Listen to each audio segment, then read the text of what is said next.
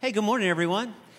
Hey, I like this mic better anyway. And since I have this mic, it kind of feels like I'm on a game show. So let's just go ahead and play a game. Do you guys know this, John's Christmas Catechism? You guys ever play this? Tripp didn't ever play this with you guys? Oh, I'm telling you, it's a load of fun, all right? So this is how the game works. We're gonna ask a catechism question, and then you've got to answer it, and you get points, right, if you get the answer right. And then just play against whoever's next to you, whether it's a friend or a spouse, family member, and then, you know, whoever wins, you know, the other person has to buy you lunch, or if you're playing with your, your dad, like your dad's got to buy you lunch, or you got to clean the bathroom or something, okay? So here it is. You ready? John's Christmas Catechism. First question What is Christmas? You guys just shout out the answer. Just go ahead and shout it out. What is Christmas? You guys are weak. I need, I need some loud answers. All right, here we go. Christmas is the season that commemorates the birth of our Lord and Savior. Next question When does the season of Christmas begin? Ah, okay. I'm going to go with the Feast of the Nativity, which begins on the evening of December 24th. But that was good. You know, these are hard. They're not easy. This is. When does Advent begin? Great. I, oh, is that Jeff? I, I keep thinking Steve's answering, and like Steve's got the answers on the screen. I'm like, Steve, you're cheating. All right. The points, go, the points go to Jeff. We're good. All right, just making sure. All right, I'm gonna interrupt this game by showing you this meme. We will celebrate the 12 days of Christmas after we celebrate the four weeks of Advent.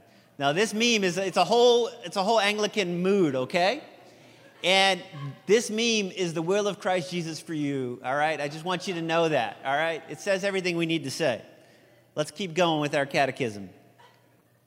Some of you might hate me after this catechism and might want to leave the church. Okay. We're, I still love you. We're gonna we'll talk after. What is the color of Advent? Why is it purple? It's purple because we are repenting, and purple represents repentance. Why are we repenting?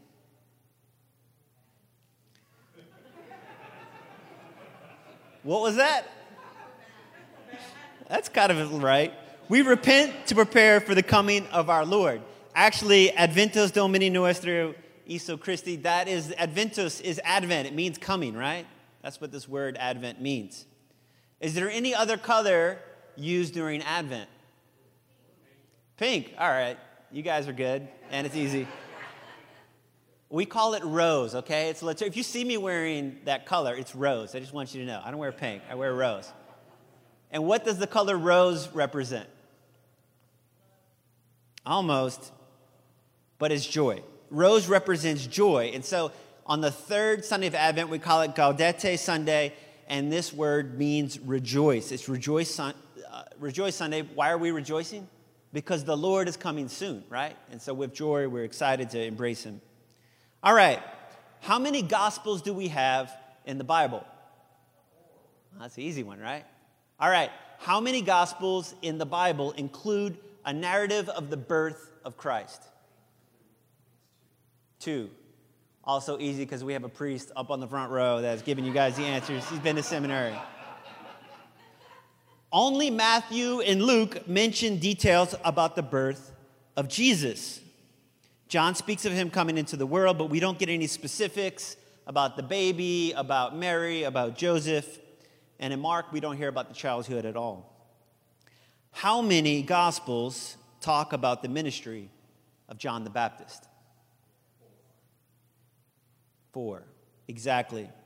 See, friends, it turns out you can tell the story of Jesus. Uh, I'm sorry, you can't tell the story of Jesus without telling the story of Jesus' cousin, John. You can't tell the story of Jesus without telling the story of the one who came to prepare the way. In the West, we more commonly call him John the Baptist, but our Eastern brothers and sisters, they call him the forerunner. He's the forerunner, he's the one that would prepare the way. And like the people in the gospel story, we are not prepared to meet Jesus until we have first encountered John in the wilderness. You might say it's possible to have a gospel without Christmas, but there is no gospel without Advent. There is no gospel without John. Okay, thanks for playing, folks. We're going to get into the sermon. This morning we read Malachi 3 See, I am sending my messenger to prepare the way before me. And then our gospel, our, our, sorry, our gospel reading referenced Isaiah 40. The word of God came to John, son of Zechariah, in the wilderness. He went to all the region around Jordan, proclaiming a baptism of repentance for the forgiveness of sins. As it is written in the book of the words of the prophet Isaiah the voice of one crying out in the wilderness Prepare the way of the Lord, make his paths straight. And then finally, in the collect, we pray this Merciful God, you sent your messengers, the prophets, to preach repentance and prepare the salvation and prepare the way for our salvation. And the key word I want us to focus on this morning is prepare. Friends, we've got to get ready. This morning, we're going to be reflecting on the ministry of John the Baptist and the nature of the liturgical seasons of Advent and Christmas. But what I want to remind you is that neither John the Baptist nor Advent and not even Christmas are an end unto themselves, right? All of these things are to point us to Jesus. And that is why we are here. The point is Jesus. These things reveal Christ to us. We're not excited about Advent for Advent's sake. We're excited about Advent because we believe it is uniquely suited prepare us to encounter divinity in the manger. Advent gives us the vision we need to recognize Christ when he comes. It gives us the time we need to reorder our lives around his coming kingdom. Prepare we have Gospels without Christmas, but we don't have Gospels without the cousin of Jesus, John the Baptist, the one who prepares the way for the Messiah. And so we might ask, why is it important to remember John? Or we could ask it this way what are we missing if we forget about John the Baptist? Now, I want to call everyone's attention. You may notice that we swapped our, our icon and something that I love about our beloved Father Tripp is that he's got a really nice icon collection for us that we can swap out through all the seasons. And this one I feel is a little on the exotic side, and I love it. So, you guys are probably going to recognize who's here in the middle, right? That's the Virgin Mary with Jesus holding Jesus. Who's this person? Maybe not as easily recognized. You probably expect him to look a little older with a beard or something. But that's actually the prophet Moses maybe in his younger years. And then on this side, you guys recognize him? That's John the Baptist, right? He's the one that's always looking super crazy in the icon.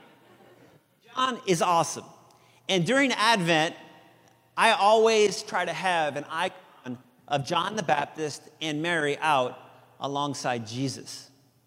It's super important. What do we miss when we forget about John?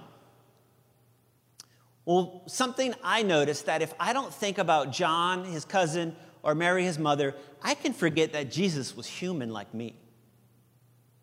And some of our churches were so afraid to talk about the saints and to someone like Mary or John the Baptist. And if we forget to talk about them, we'll turn Jesus into someone that is completely divine and forget about Jesus also totally human like us. In fact, there, there's an ancient axiom that says um, that which is not redeemed is, is not saved, is not redeemed. And so what, all they're saying is God took on all of our human flesh to redeem all of us. And we need to remember, think about how weird Thanksgiving was for some of us, right? You went home and there, right? You had a conversation with your mother, right? It might have gone weird, right? And there's uncles there Families are wonderful and they're beautiful and they're strange. And what I want you to know is Jesus doesn't step into this really clean kind of situation where God just shows up on the scene and doesn't come into our story. He comes into this really strange, earthly, fleshly thing. Jesus has cousins, and we need to remember that. If we don't, we forget Christ's humanity. And if we don't, we might also forget that we needed someone to prepare the way. You see, friends, if God thought that we were ready to recognize Jesus for who he was, he would have just sent Jesus right on the scene. But no, instead, what he did, he actually sent centuries of prophets along that would get the people of God ready so that when Jesus finally came on the scene, they would recognize him. And then finally, John is the last one in this long line of prophets who has come to get us ready that we might be prepared to encounter divinity in the flesh. And so we needed to prepare. Advent is for us a yearly checkup when we ask the question Am I really prepared to meet Christ? What if Christ were coming back tomorrow? What if I had to encounter divinity in the manger? Would I be ready? Or would there be some things in my life that I would want to get straight first? Prepare. Some of my closest friends and relatives don't even celebrate Advent. They just skipped right to Christmas. And friends, what I want you to know is that I love Christmas. And there's no place that I would rather be than right here with all of you guys on December 24th, singing Silent Night with my candle lit. Like, I just can't wait for that moment. It's going to be so awesome. But you know what? I don't skip over Advent anymore. Because each year I have to ask myself this question Am I ready to meet Christ? And it turns out somehow every year I get to this point, and the answer for me is no. There's always a few things that I need to get ready. I have to prepare. Now, I want to imagine with you a very real scenario. Let's imagine that you have a neighbor, and his name is Frank, and we can call him Unprepared Frank. Now, Frank is a pretty good neighbor. At least he's good to you, like he's nice to you, okay? Frank is a very busy man. He's so busy, he doesn't really go to church a lot, even though, he, you know, he identifies as Christian.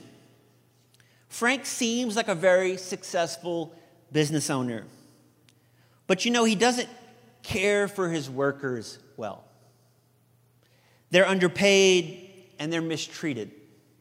There's a lot of turnover there at his business, but Frank doesn't really care because he can still make money and he can find a way to keep going. Now, Frank would tell you that he loves his family, but he would probably cheat on his wife with a woman that works in his office if she were down for that. Frank loves his kids. He works really hard to keep certain kinds of families out of his neighborhood and out of his kids' school because Frank doesn't want his kids going to school with people like that. And on December 24th, Frank is really happy to join us here for Christmas Eve service with his family. Frank loves the carols. He loves the yearly reading of Luke 2. He enjoys the sermon. He even receives the Eucharist. And as he sings Silent Night by candlelight together with his family, his heart is warmed. And friends, it turns out that you can bottle up this kind of Christmas feeling and make it into a Spotify playlist and listen to it on repeat for weeks on end. You can have all the Christmas feels without the Christmas substance. Frank comes to the manger unprepared and Frank will likely leave unchanged.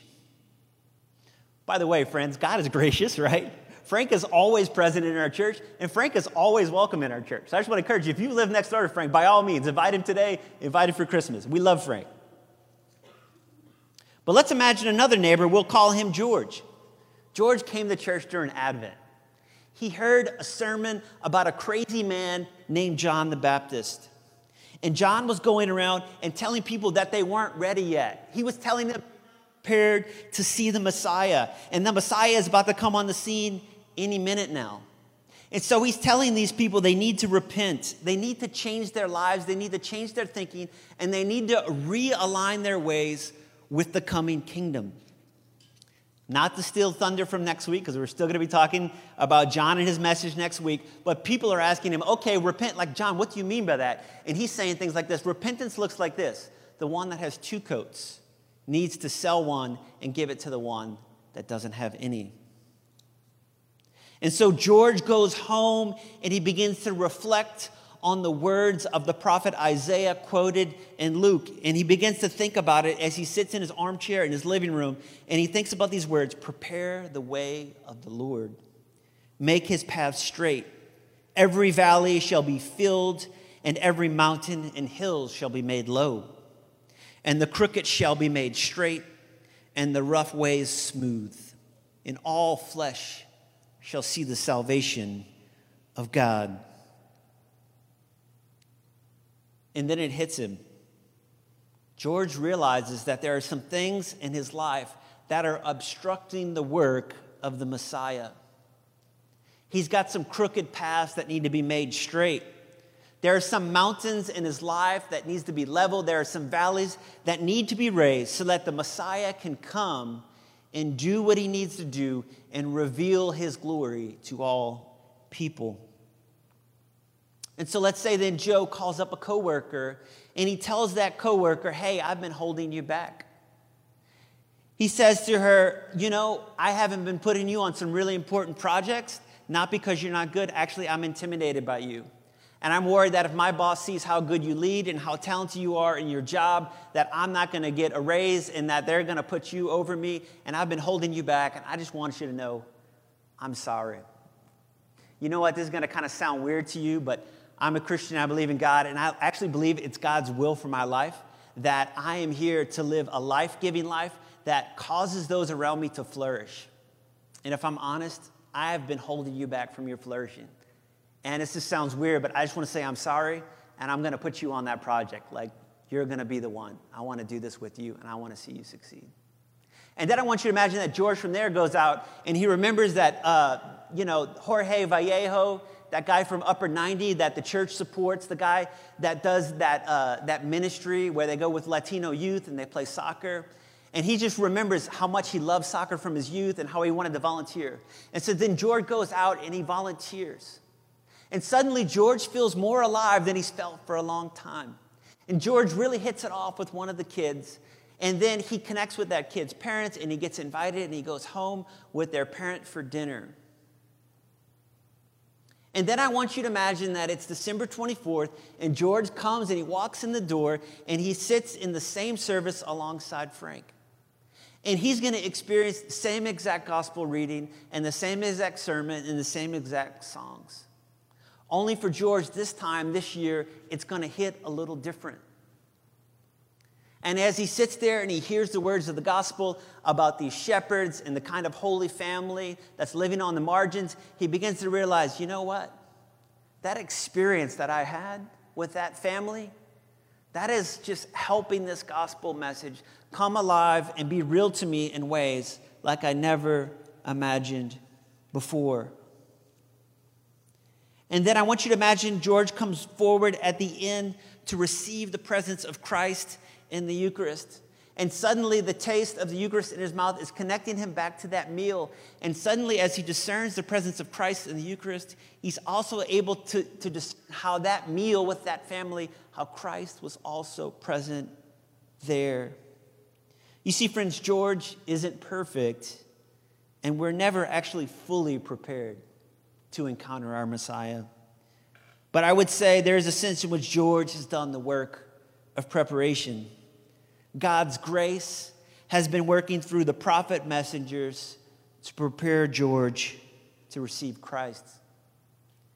And this is the Advent imagination. Merciful God, who sent your messengers, the prophets, to preach repentance and prepare the way of our salvation. Give us grace to heed their warnings and forsake our sins, that we may greet with joy the coming of Jesus Christ, our Redeemer.